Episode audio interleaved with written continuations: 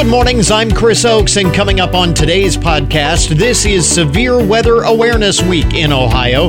The first part is to understand the various messages and alerts issued by the National Weather Service. The second step is understanding what to do and what not to do before, during, and after Mother Nature unleashes her worst. We have a complete refresher course for you this morning. Also, in our ongoing Keeping the Faith series, Lent is a time when Christians are encouraged to study Scripture, but the Bible isn't easy to understand as one seamless story. And best-selling author Lisa Wingate previews her upcoming virtual appearance as part of the Findlay-Hancock County Public Library's Community Read event. This is the Good Mornings Podcast Edition for Wednesday, March 24th, 2021. WFIN News, I'm John Marshall. The WTOL 11 First Alert forecast, partly cloudy with a chance of showers in 72 today, becoming cloudy with an increasing chance of showers overnight and a low 65. President Joe Biden was in Ohio yesterday touting the recently passed COVID relief plan. In a speech at the James Cancer Hospital in Columbus while wearing a mask, he implored the public to continue to fight against the virus. We need all the Americans to keep washing their hands, staying socially distanced, and wearing the mask when you're in public, and get vaccinated when it's your turn. It's a patriotic responsibility you have. While in Columbus, Biden, the First Lady, and Vice President Kamala Harris toured the James and the Solove Research Institute at Ohio State. Biden was also expected to make time to discuss Ohio's progress with COVID-19 vaccinations with Ohio Governor Mike DeWine during the two-hour visit. Local tornado sirens will be tested this morning at 9:50 as part of the statewide tornado drill. This is Severe Weather Awareness Week in the state, and the test is out of sync with the usual tests that are held the first Monday of each month. Governor Mike DeWine predicts a chaotic future for the state in a letter pleading with fellow Republican lawmakers to compromise on a health bill that would handicap the state's ability to issue any orders during an emergency. ONN's Daniel Barnett has more. The Republican governor laid out what he sees as the perils of the legislation passed by the GOP-controlled House and Senate earlier this month and how it will impede the administrative branch's ability to protect Ohioans. He has promised to veto the bill that came to his desk 2 weeks ago, but Republican leaders say the Senate and House have enough votes to override a veto. Bowling Green State University has announced it will be expanding its nursing offerings to include a bachelor's degree. The program will include a 23-bed lab setting in what is now known as Central Hall, formerly the College of Business Annex on the Bowling Green campus. The renovated facility will open late this spring with the BSN program offering classes beginning in the fall semester. BGSU has offered nursing education for 50 years. The school will continue to offer LPN and RN programs. I'm John Marshall for 1330 WFIN and 95.5 FM. We have reached a milestone, a turning point in the pandemic here. It says here that retail alcohol sales are dropping for the first time since the beginning of the pandemic. According to data from Nielsen, total sales declined 1.9% for the week of March 13th. This time a year ago, alcohol sales shot up by 55% as stay-at-home orders were implemented across the U.S. And now that trend appears to be fading. Probably because restaurants and bars are back opened up now. So there you go. If you needed any more proof that the pandemic is waning, there you go. So this is probably not a big surprise, but I saw this jumped out at me in the newswire this morning as I'm perusing the day's stories. With former President Trump no longer in office, cable news ratings have tanked. This according to the entertainment industry newspaper Variety, after having risen from already elevated levels for his second impeachment trial and in the wake of the attack on the U.S. Capitol on January 6th, CNN has had the biggest decline since Trump has left office. Ratings for primetime show hosts Anderson Cooper and Don Lemon are down 32%. Over the last 3 months, Chris Cuomo's show falling just a little less. The ratings drop at MSNBC has been about half of that at CNN, and Fox's ratings fell the least, but still are down significantly, with Sean Hannity down just under 12%, Tucker Carlson down 4.8%. Wasn't just cable either. Traffic to top news websites was also down across the board. Now, they theorize maybe it's things returning to normal after higher engagement during the Trump era and also the pandemic waning over the past year has perhaps compounded this. But the Capitol attack and the impeachment trial spiked the ratings, and now they're wondering, is this back to where the pre-pandemic or the pre-events, before those events, or is it going to continue to decline? Because Trump was a social media president, and of course he liked to poke the bear with the media time and time again, and it naturally was a symbiotic relationship. The more he did that, the more people went to the cable news networks to find out what it is that he was so upset about on both sides of the aisle. And so it was actually, I mean, the media during the Trump years like to talk about how Donald Trump kept calling them the enemy of the people and so on, and it wasn't right and so on. But, you know, they benefited from that as well. In any event, Trump predicted that the news media would see a drop in viewership and readers if he wasn't in office. He said in 2017, newspapers, television, all forms of media will tank if I'm not there. And it appears that he may have been right. Kind of interesting. Here's a reason to head to bed earlier. If you were waking up this morning feeling a little groggy, maybe you need to hit the sack a little bit earlier. Researchers surveyed nearly 3,000 healthcare workers from the U.S. and several European countries. They found that the risk of catching COVID-19 was greater for those who had trouble sleeping and those who were burned out by their job. In fact, every 1 hour increase in the amount of time spent asleep at night was associated with a 12% decline in your odds of catching COVID-19. So 1 hour, 12% reduction in your chance of COVID-19. So, in other words, if I stay in bed all day, I don't need to get the vaccine, right?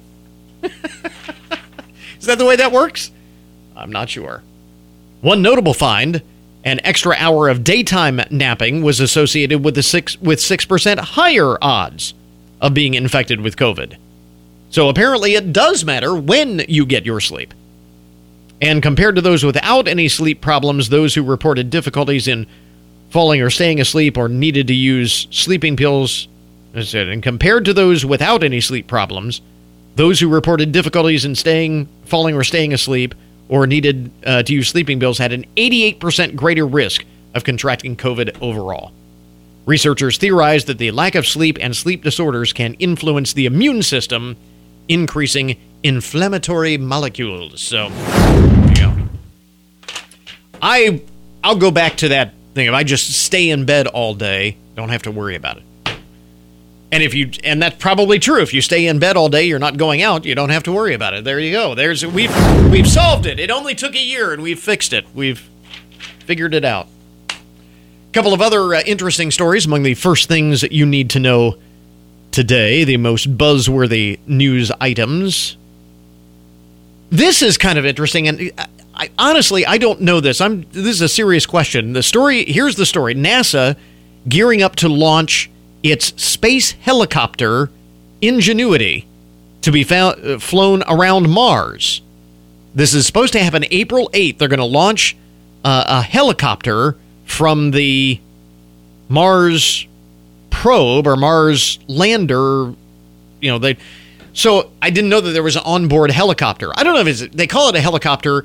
It's probably more like a drone. I mean, it's not what we would think of as a helicopter. But anyway, the agency says, if successful, Ingenuity will conduct the first powered flight by an aircraft on another planet. NASA Planetary Science Director Lori Glaze says Ingenuity will spend 31 Earth days conducting missions on Mars. The chief engineer of the project, Bob Ballaram said the four-pound aircraft will hopefully allow them to expand aerial mobility on Mars in the future. He also noted that Ingenuity is carrying a small piece of fabric from the first functioning aircraft that the Wright brothers flew. So how cool is that? That's, powered flight come full circle. Chief Pilot Havard Grip says the flight plan for Ingenuity's first trek is to take off, climb to an altitude of roughly 9 feet, hover in place, and then land. So they just want to make sure that they can do it. And that's the part that I don't get, because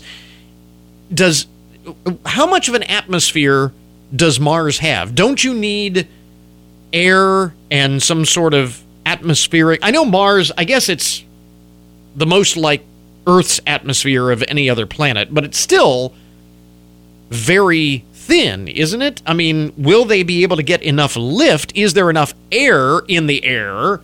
So, because you have to have air, you have to, the propellers spinning, the helicopter's rotor is spinning. It's got to be moving air in order to lift the vehicle. And if there's very little or no air, I mean, I'm sure the people at NASA are much smarter than me. They've figured all of this out, but that's the thing that I wonder. I don't know if that's actually going to work, but I guess we'll find out. April 8th is the date for that. That is really wild. And how about this? Again, this is amazing research. At least one researcher believes that worldwide pollution is shrinking the size of our manhood, guys. I kid you not. That is what Dr. Shauna Swan says in her latest book, Countdown. She says, toxic chemicals in our environment are disrupting the hormonal balance in humans. She is an environmental and reproductive epidemiologist, and she says global pollution is shrinking the size of our, also lowering sperm count and causing fertility issues in women. So it's not just men. She says that, she finds that some of the toxic chemicals found in everything from makeup to food have caused shrinkage in, as well as affecting the quality of sperm. She believes that each generation is absorbing more pollution than the last, and that is linked to ever-increasing declines in fertility and sexual desire. So if you needed any reason to fight global pollution, this is it. Right here. This may actually get people to take pollution seriously. She says to fight these effects, she says you should buy organic produce, use less plastics, and avoid eating out as much. So there you go. Avoid all of those toxic chemicals. Say no more. You got me convinced.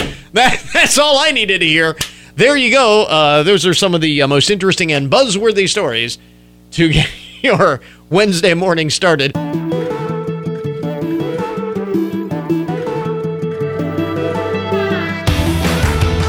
So this is Spring Severe Weather Awareness Week in Ohio. Later this morning, of course, the statewide tornado drill. You'll probably hear the sirens going off, the test alerts on the TV and the radio. Joining us this morning is National Weather Service Warning Coordination Meteorologist Freddie Ziegler. Freddie, the first thing to make sure that people understand is that severe weather can happen any time of the year, and in fact has happened at every time during the course of the year. But it is much more likely to happen during the spring. Why is that? Well, this is actually a kind of a good idea of what we just witnessed going through December and January and February. We just did not, we didn't have that fluctuation. And a lot of times when you go into spring, you have the fluctuation of weather as far as the fronts a little bit slower as far as coming through, and that warm, moist air from the south actually eventually starts to creep up here, especially in mid-spring, late spring, and into early summer. Our peak season for severe weather is April, May, June. But again, like you said, it it can occur in any part of the calendar, but definitely those are the prime dates, and that's why we try to prepare as we go into the real meat of our severe weather season. Now, every year, of course, you launch a campaign to make sure people are familiar with the various types of alerts and messages that the National Weather Service may issue with respect to those weather events. Everybody's been hearing this for years past, watches and warnings. When it's a threat of severe weather or a threat of tornadoes, a watch is usually issued. That doesn't mean that a tornado is out there, but that means that the conditions are conducive for tornadic development. I'm a kind of a country boy, so I view it as being in a field with a bull, and it's 100 yards away, and you're kind of watching it, and you're in a watch mode. In a warning mode, that's when the bull is trotting towards you and starts to charge. That's when you need to take action. And that's the warning phase. And so we try to relate the watch as a watchful, and then a warning, take action. And that kind of leads to the next step of this. When we talk about preparedness, people have to be kind of proactive in being able to receive those messages as well. I know, especially when severe weather threatens in the middle of the day, it's pretty easy. You've got your radio or TV on, you've got your mobile device, but one of the biggest concerns has always been when severe weather strikes at night when people are asleep. You know, that's most dangerous. It doesn't happen in Ohio as much as it does down south, but that's still a danger because a lot of times, you know, especially with the different ways you receive your warnings, especially with a no-weather radio, you can have that on the side of your bed, and actually you can actually have a 9-volt battery that's actually like a backup to give you an alert if your electricity goes out. Yeah, you're going to get that alert, and it's going to wake you up. And you need to take action and know where to go. Have a plan to go into your interior room or in a basement if there's a tornado warning, or if there's a severe thunderstorm warning. Definitely get away from windows. Again, the bottom line, some basic reminders for Severe Weather Awareness Week. Much of this is not new information. Some of it is changed somewhat, but most of it is just a refresher course, and that's never a bad thing to talk about. The terminology, making sure that we're able to get the alerts, watches, warnings, and so on when they are issued, and we know what to do, when to do, what not to do, all of those important things for Spring Severe Weather Awareness Week. Again, National Weather Service Warning Coordination Meteorologist Freddie Ziegler with us this morning, and you actually have more information on all of these levels of alerts, all of the things that people should know on your website, correct? That is correct. And I will also say we are actually doing online Skywarn training for spotters. If you're more interested in weather as far as becoming a spotter, we have our next class on March 30th at 6 p.m. It's online. Just go ahead and you go to our website, and our schedule is there. We've already done 4 classes and a Facebook Live. And so we're kind of at the tail end of our Skywarn classes. We will make sure that we link up those resources on our webpage as well. Freddie Ziegler, thanks very much for taking the time. We appreciate it. Thank you, Chris. The second part of the severe weather awareness story is understanding what to do and what not to do before, during, and after Mother Nature unleashes her worst. And Todd James, the North Central Ohio chapter of the American Red Cross, is with us in the studio this morning. And the first thing, the first item on your checklist is the first thing you need is a plan.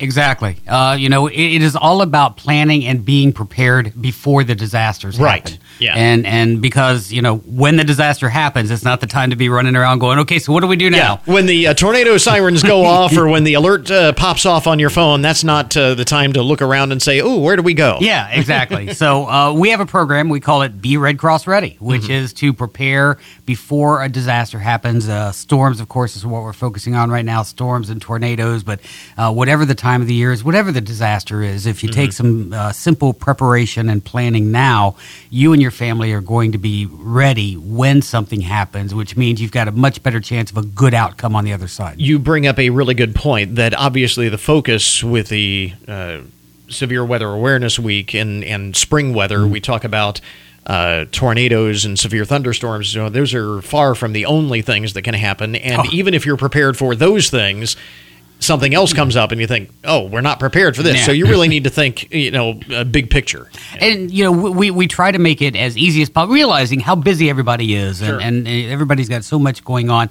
But so we say, you know, to be Red Cross ready, it's three simple steps. Get a kit, make a plan, and be informed. Okay. If you do those three things, then you are in a good spot when something does happen. And it's not a question of if, it is a question of when, as we all know. Yeah.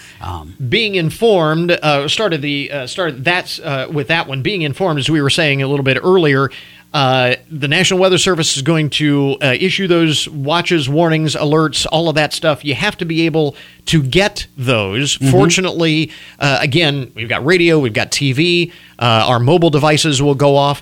A weather radio is so important because, again, you know, if it's at night, you may not hear it. My phone's set to vibrate or whatever. I may not get that alert. And getting a good radio with the weather band is part of what we talk about when we say the essentials that go in your family planning kit, your emergency kit, and they're affordable. You can get them almost. You get it's like Walmart, 20, $30. Yeah, you get a nice little and you set it so if an alert comes in, it goes off. Nice high pitched sound, so it's going to wake you up. It will wake you up. Yeah. I guarantee you. Ours has on numerous occasions. Yeah, we have, of course. I mean, as you said, you know, you have apps. Lots of radio, TV stations have apps. We have the Red Cross Emergency app, which I highly recommend. It has like 30 different alerts for different emergencies on it. One of them being the tornado warning, because when that goes off, whether your phone's on vibrate or not, you're going to know there's a tornado warning in your area. The bottom line, you don't want to rely on the tornado sirens. Those are designed to for people who are outdoors, away from their phones, away from all media, away from every other form of alert, as sort of a last resort kind of thing. I mean, it's a great system to have, but it is not the one you want to rely on. Exactly. So being informed is a part of it. You were talking about having a kit. What should be included in that? So when we talk about making your family emergency kit, what we're talking about is the essentials that your family is going to need for 3 days at least. Okay. And this is whether you might have to shelter in place. You're not going to get out of your house for a few days, or if you have to evacuate, you might be headed to a shelter, a hotel, wherever it may be. Or you may not be able to get groceries. You may not. Yeah. So you want to pack, you know, and there's a whole list. And if you go to redcross.org and you click on the Get Help link, and you'll see how to prepare for emergencies. We have a whole list of things that help you, but you're talking basic things like food and water, a first aid kit. You mentioned an emergency radio with the weather band. Right. Make sure that you've got a copy of all your important papers, your medicines, or at least your prescriptions, you know, the things you may not be able to take with you, or if you lose your home or can't get into your home for a while, that you need access to. You know, one of the other things in that, and we often don't mention it, is periodically you need to go and refresh those things. Oh, yeah. You can't keep bottled water forever. No. You can't even non-perishable food does have an expiration date after a time. You want to make sure that that's still good. Medicines obviously don't last forever. So you want to go through periodically and just make sure that all of that stuff is still good. We highly recommend that, you know, we already talk about turning and testing twice a year. We turn the clocks forward and back until we say, hey, test your smoke alarms also. It's also a great time to check your kit and practice your plan. Practice your home escape plan for fires, but also talk about what your plan is, where you're meeting if you're all away from home and an emergency happens, 2 or 3 different ways to get to home or away from home if an emergency happens. That's a good time to do it. It just kind of gets in your memory there. Turn and test, and you know, let's practice. And then the other part of being Red Cross ready, as you said, is having a plan. Yes. And again, we're talking about a plan for when a disaster happens, and then a plan for what happens in the immediate aftermath. Yes. So talking about a plan for what happens when the tornado sirens go off or the alert goes off on your phone, you got to know where to go.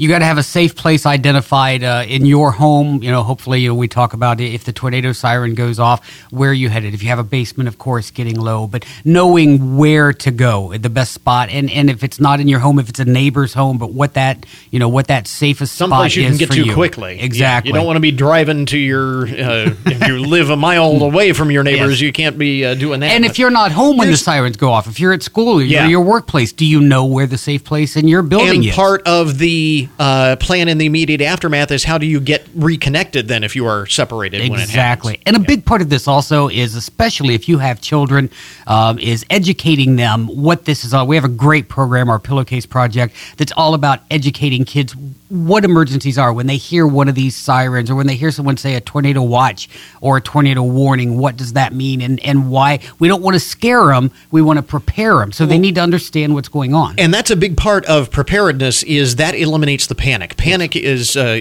killer in an emergency situation, and if you have that plan, if you've prepared for it, you know what's going on, you have that checklist, then that eliminates the panic factor. Exactly, so, we mentioned basement. Obviously, the basement is the best place to be in the event of a tornado. What about a crawl space? I would say if you can get in it safely. Mm-hmm. I mean, again, it's one of those lower areas. It depends on how deep the crawl space is. How deep the crawl space is. Is it, are you safe under there? Is it not full of debris and everything? Mm-hmm. But the whole point being you want to get to the lowest spot you can, someplace in the interior of the home. A closet, or you hear a lot of the times about folks will get in their bathtub and pull a mattress in on top of them, and if that's the way to go. But it's a great acronym, which is DUCK, which is get down, get under, get cover, and keep it there till it's over. Here's and I ask about the crawl space because we don't have a basement in our house. We do have a fairly deep crawl space, and it's not the house up on, pilings or whatever you're underneath the house where it could collapse on you. But the other alternative, other than the is the central closet, in the house underneath the stairs. Yeah. But it's also where the electrical panel is. So not sure that I necessarily want to be there. Yeah, again, I think it's one of those, there's no perfect answer. Exactly. But if the tornado is coming and, the siren's gone off. You got to be somewhere. Yeah, I would say that I would head into that space under the closet. Here is the thing. If you are planning for it now, you can prepare for all of those things. You can take those things into consideration. You can figure out where is the best spot, everything considered. As you mentioned, you've got a lot of resources for people. The Be Red Cross Ready program, we do virtual. We in the past, of course, before COVID, BC, we need to do that. We need to reset. We need to reset the calendar. There you go. This 2021 maybe should be one. AC after COVID. There you go.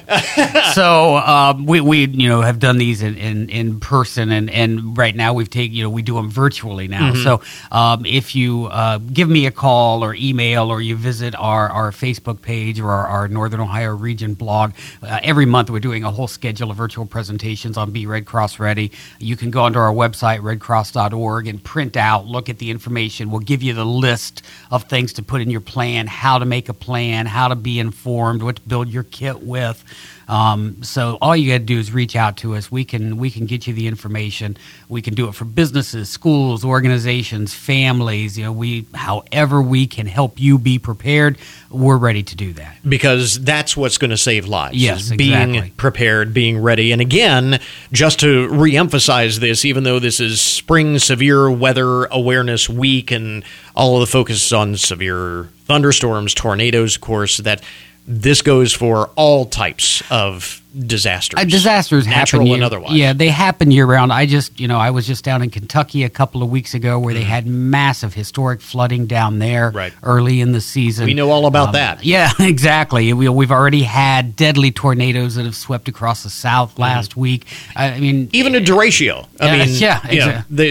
We get to, that can cause some pretty significant damage. Yeah, too. I mean, being prepared for a week without power. I mean, we all learned a lot of lessons during that week. So we're you're talking about all of the home fires even. So it may not even be a natural disaster, but preparing for all of these things. And now is the time to do it. Again, we've got the link up at our webpage for more safety and Red Cross Ready preparedness information at goodmornings.net. Again, Todd James, the North Central Ohio chapter of the American Red Cross. Thanks very much for dropping by. Thank you very much. So get to our ongoing Keeping the Faith series here this morning. We're into the Lenten season. It is a time when Christians are encouraged to study the Bible, study Scripture. But with its collection of books written over the course of many years, it can be difficult. The Bible can be very difficult to understand as one continuous story beginning to end. If you've ever tried to read the Bible from cover to cover, Genesis through Revelation, it is a very complicated story to understand as one seamless narrative. That is where one new book is out to help you do that. Correspondent John Clemens reports this morning, Keeping the Faith. Angie Smith believes God has woven himself into his word and into his people. And the best way for us to follow that thread is to begin tugging on it. Angie, like so many others, became frustrated with trying to understand the Bible.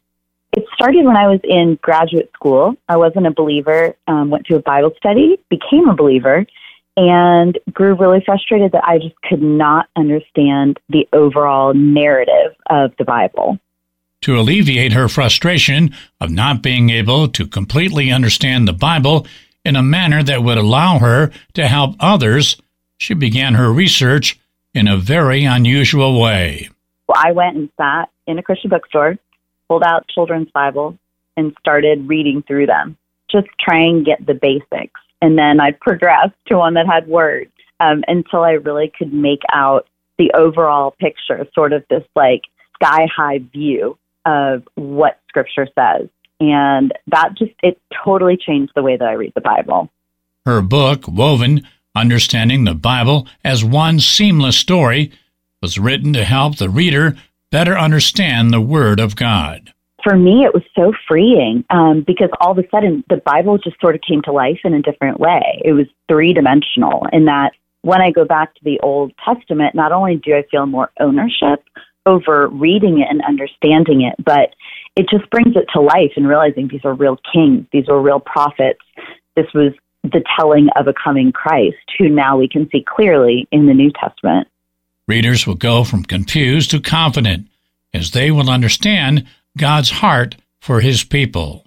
Basically, the heart of Woven is to show this thread that runs all the way through the Bible so that when someone is done, they can understand from Genesis to Revelation how the story unfolded and the context of how everything happened. Readers of Woven will be able to connect the Old Testament with the New to understand the seamless story. And the truth is, you cannot understand the New Testament until you understand the Old Testament, because all of the prophecy, all of the things that look like these little tidbits and stories that you don't know how to relate to are actually a prophecy of the coming Christ, even hundreds of years before he came. The Bible is a carefully crafted story, and not a series of random thoughts about people with difficult names to pronounce from even stranger locations. And a lot of times we have these random pieces that are sort of floating around, and it's a great example because honestly, until you see what the big picture is, you don't understand what that puzzle piece was doing or why it was instrumental and intentional. And it's so beautiful to feel like, you know, the Bible was written for us. It's not written for scholars or people who are in seminary. It was meant to be understood and put together by us. Angie Smith would like readers to understand God will reveal himself in the pages of the Bible. I do think there are a lot of people who maybe don't have the full image of who God is. A lot of people look back in the Old Testament and they feel like he's this, you know, wrathful, angry, ruling judge who just wants to smite people, and we don't see if until we really start reading the way that even from Genesis, he loved us so much, and every single thing he did was out of love. Woven is a book that will reveal God's love for us. I think if people could really understand that and read through scripture and see the traces all throughout of his great affection and desire for his people, I feel like it would change the way that people even approach the church. Learning the truth from the Bible will enhance your faith. I just really feel like the heart of scripture is us understanding why Christ came. And I think once you can read it and see it as a historical document, and I think it's overwhelming to try and understand that story. And so I hope for people who get this, they'll walk away feeling like, oh, that's why that's there. That's why this happened. That is my prayer for the book. Here's how to get more information from Angie Smith about her latest book, Woven. My website is angiesmithministries.com. I'm on Instagram, angiesmith19. This is John Clemens reporting. Just a personal note, my wife and I actually did a Bible study by Angie Smith on that same principle that this book is written on. And it really is fascinating. She does an excellent job of kind of tying it all together. And so be interested to pick up the book. Maybe make that one of your projects this summer, is to finally understand beginning to end what the Bible is truly saying. We've got it linked up at our webpage. Go to goodmornings.net. Keeping the faith this morning. We interrupt this program to bring you a broken news alert. There is breaking news, and then there is the news that is already broken. This update on the odd and unusual side of the headlines brought to you as a public service, more or less, of Hancock County Veterans Services. Apparently, it is very easy to make off with a police car in Canada. That story is coming up here in just a moment. But leading off the broken news this morning, this is the lowest of the low. I mean, all criminals, all thieves are pretty low. But this is just the worst. Police in Rochester, Minnesota say they got a grocery store alarm call late Saturday night and arrived to find Joel Whitaker driving away with 23 cases of Girl Scout cookies stuffed into his trunk and backseat of his car. He stole so many, he couldn't even fit them all in his trunk. He used his backseat as well. He tried to tell police that he'd been dumpster diving and found the cookies in an unlocked loading dock. Police weren't buying it. They also found 2 stolen license plates, bolt cutters, a used meth pipe, and a small amount of heroin in Mr. Whitaker's car. Okay, you've got heroin. All right, you've got a used meth pipe. Okay, bolt cutters. Stolen license plates, all right. That's one thing. But Girl Scout cookies, 23 cases of Girl Scout cookies, how low can you go? Come on, man. Mr. Whitaker now faces multiple charges, including felony counts of burglary and theft. Felony counts. I mean, I think that was the Girl Scout cookies. That's what makes it a felony. It should automatically be, if you steal Girl Scout cookies, it should automatically be a felony. Don't you think? There you go. Let's see. That's the lowest of the low. This is kind of crazy. In Overland Park, Kansas, police recently pulled over a driver going 149 miles an hour on Highway 69, on Interstate 435 near the US 69 interchange. They say they clocked the woman's vehicle going an impressive and very illegal speed on the highway. When the officer asked how the officer caught up with her, I have no idea. I mean, 149 miles an hour. I don't know how many police cars can go fast. I don't know if they can go that fast. Apparently they can. But when the officer pulled her over, asked if she knew how fast she was going, she replied, well, this was the thing. Everybody does this. When you get a speeding ticket, you try and argue that the speed was wrong. You know, that the officer clocked you at the wrong speed, or the radar gun messed up, or whatever. And you try to argue that you were not going as fast as you were. So she did that. She said, I was doing about 128. So she argued with the cop, who said she was going 149. I was not. I was only going 128. I think she still got a ticket, though. I don't think you get off with a warning when you're going 128 or 149. Either way.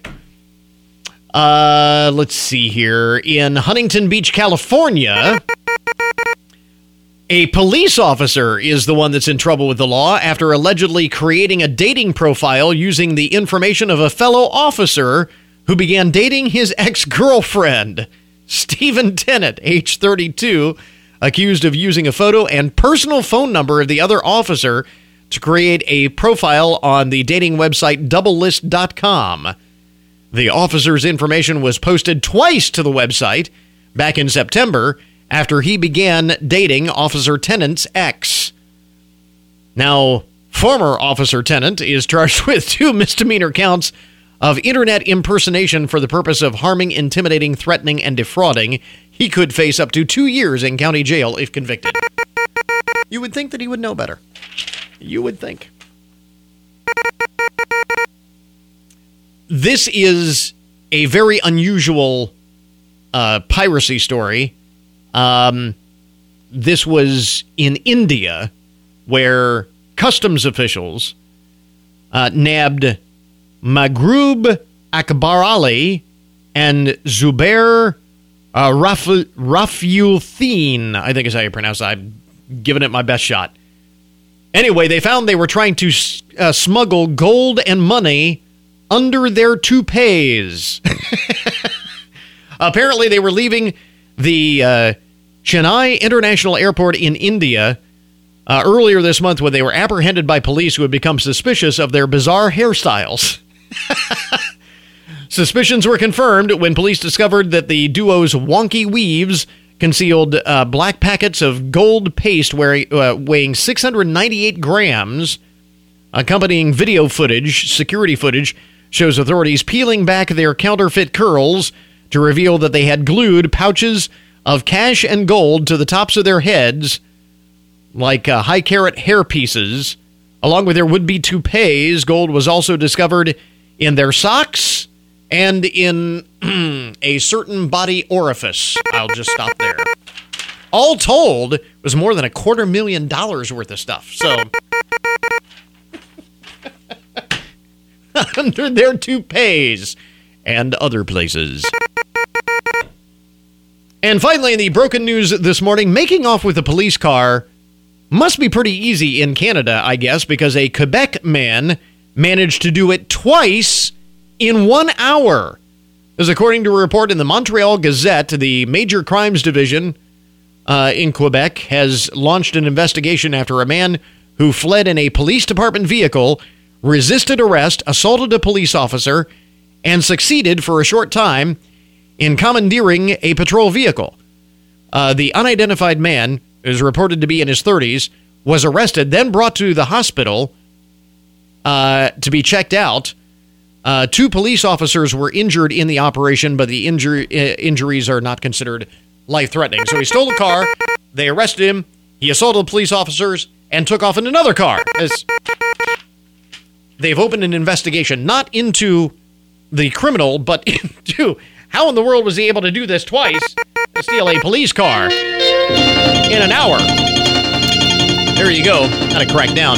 That is today's Broken News Report. This update to the odd and unusual side of the news brought to you as a public service, more or less, of Hancock County Veterans Services. We now return you to your regularly scheduled programming. You can help recognize outstanding teachers in Findlay and Hancock County. Nominate a current teacher who made a difference in your life for the Findlay Rotary Club's Golden Apple Awards. Place your nomination online at findlayrotary.org. Nomination deadline is April 2nd. Please promote the work, dedication, and achievements of all teachers by nominating an excellent teacher for the Golden Apple Awards. This message provided by WFIN. Well, coming up tomorrow evening is the feature event of this year's Community Read from the Findlay-Hancock County Public Library. Best-selling author Lisa Wingate will be discussing her books Before We Were Yours and The Book of Lost Friends, which have been the ones that we have been collectively reading this month. Lisa Wingate joins us this morning. It will be a virtual event, sort of a make good, because this was actually supposed to happen last year, and then, of course, COVID-19. But it will still be good to have you virtually in this case. Lisa, thanks very much for taking the time. We appreciate it. Oh, my pleasure. I'm glad to get to visit. Even if it has to be virtual, at least it's finally happening. Yeah. So kind of to recap here, Before We Were Yours is a fictionalized account of a real period in history, a dark period from the 1920s all the way up into the 1950s, the Tennessee Children's Home Society, as they were called, basically ran a black market baby business selling children to affluent families. How were they able to do this? Was there some sort of air of legitimacy that allowed them to operate for as long as they did? Did people think that they were doing something noble and giving these poor children a chance at a better life? I mean, what was the front? What was the justification for this? Yeah, it's one of those pieces of history that if you wrote it as fiction, people would think it was couldn't possibly happen. Yeah, that's what I love when history gets stranger than fiction. You know, how this was allowed to happen is basically it's masterminded by this incredibly clever person, this incredibly clever criminal, Georgia Tan, who is run out of other states for practices in child welfare that were not considered kosher.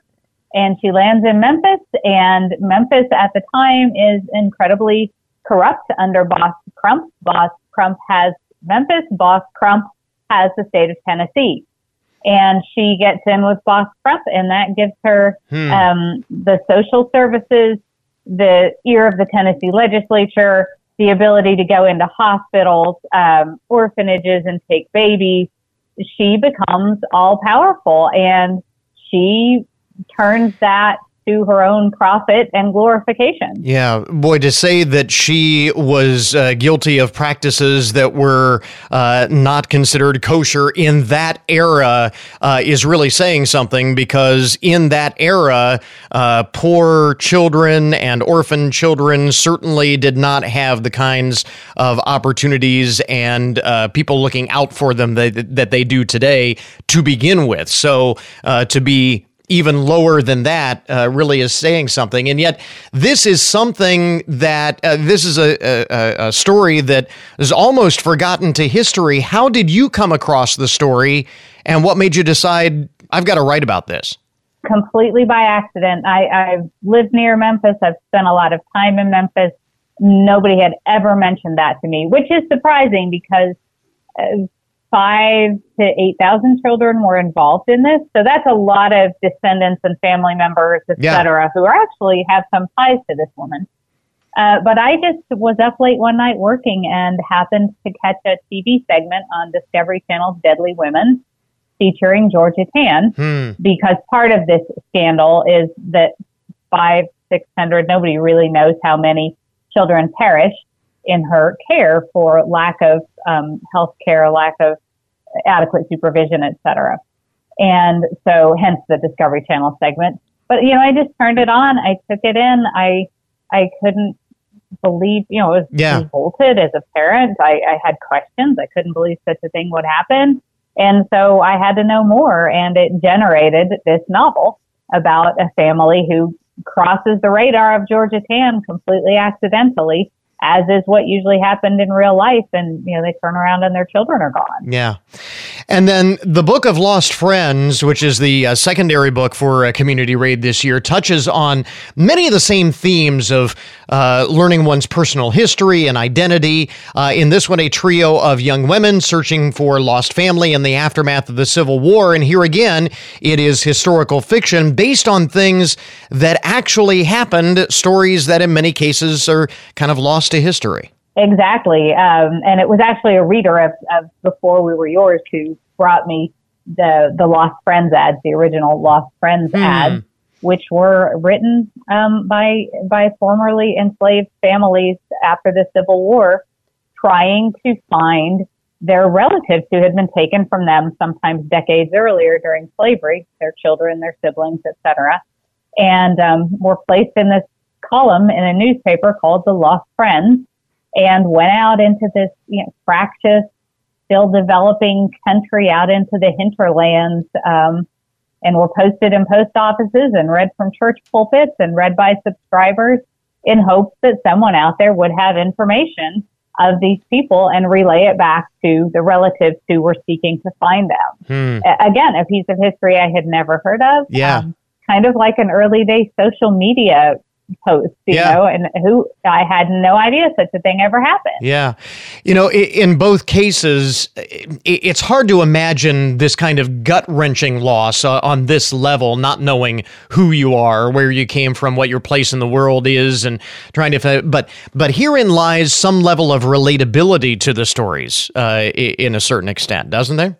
Oh, definitely. Definitely. And, you know, it's interesting because when I first heard about it, it was pre-COVID, and, you know, sort of blew my mind wide open that these people with all these troubles of trying to figure out how to make a living for themselves, you know, their first concern is wanting to find their family members and reconnect with their families. But then COVID happens and you think, well, what do we all want the most? You know, we want to be with our family members. Yeah. We miss those chances to be together. So human beings don't change all that much. Yeah. Because those themes of family and belonging, sense of identity, and so on are the themes of this year's Community Read program. The idea to get us all thinking about this. For you, in writing these stories, what impact did they have on you personally, and what are you hoping that people take away from these books? Every story has an impact on me personally. Learning about, you know, history and what has happened, I think, is the cure to not letting it happen again. If we forget how vulnerable, for instance, children are when they don't have fit adults looking after them, then we're apt to develop systems that allow these things to continue to happen and to happen again, and to not really understand the position that the children are in when they are in some kind of state or government care. And, you know, same with the Lost Friends ads. I mean, we need to understand these pieces of history to understand where we are today, but also in order not to repeat them. Mm-hmm. And, you know, again, to think of the literal sense of looking to find family and looking to figure out where you belong. And then there is that figurative sense. And who among us has not wondered that at some point in our lives, where do we kind of fit into this great big puzzle of the universe? And this is that in the literal sense in these stories. Oh, absolutely. One of the offshoots, which I'm sure I'll talk about during the community read of this, the Tennessee Children's Home Society novel, has been hearing from many survivors of the Tennessee Children's Home Society and their descendants, who maybe never even knew that occurred in their family specifically or knew what it meant, and being able to help them track down some people in their 70s and 80s and 90s. Wow. To, for the first time, know who they were born as, who their birth families are, to reconnect with blood family members for the first time in their lives.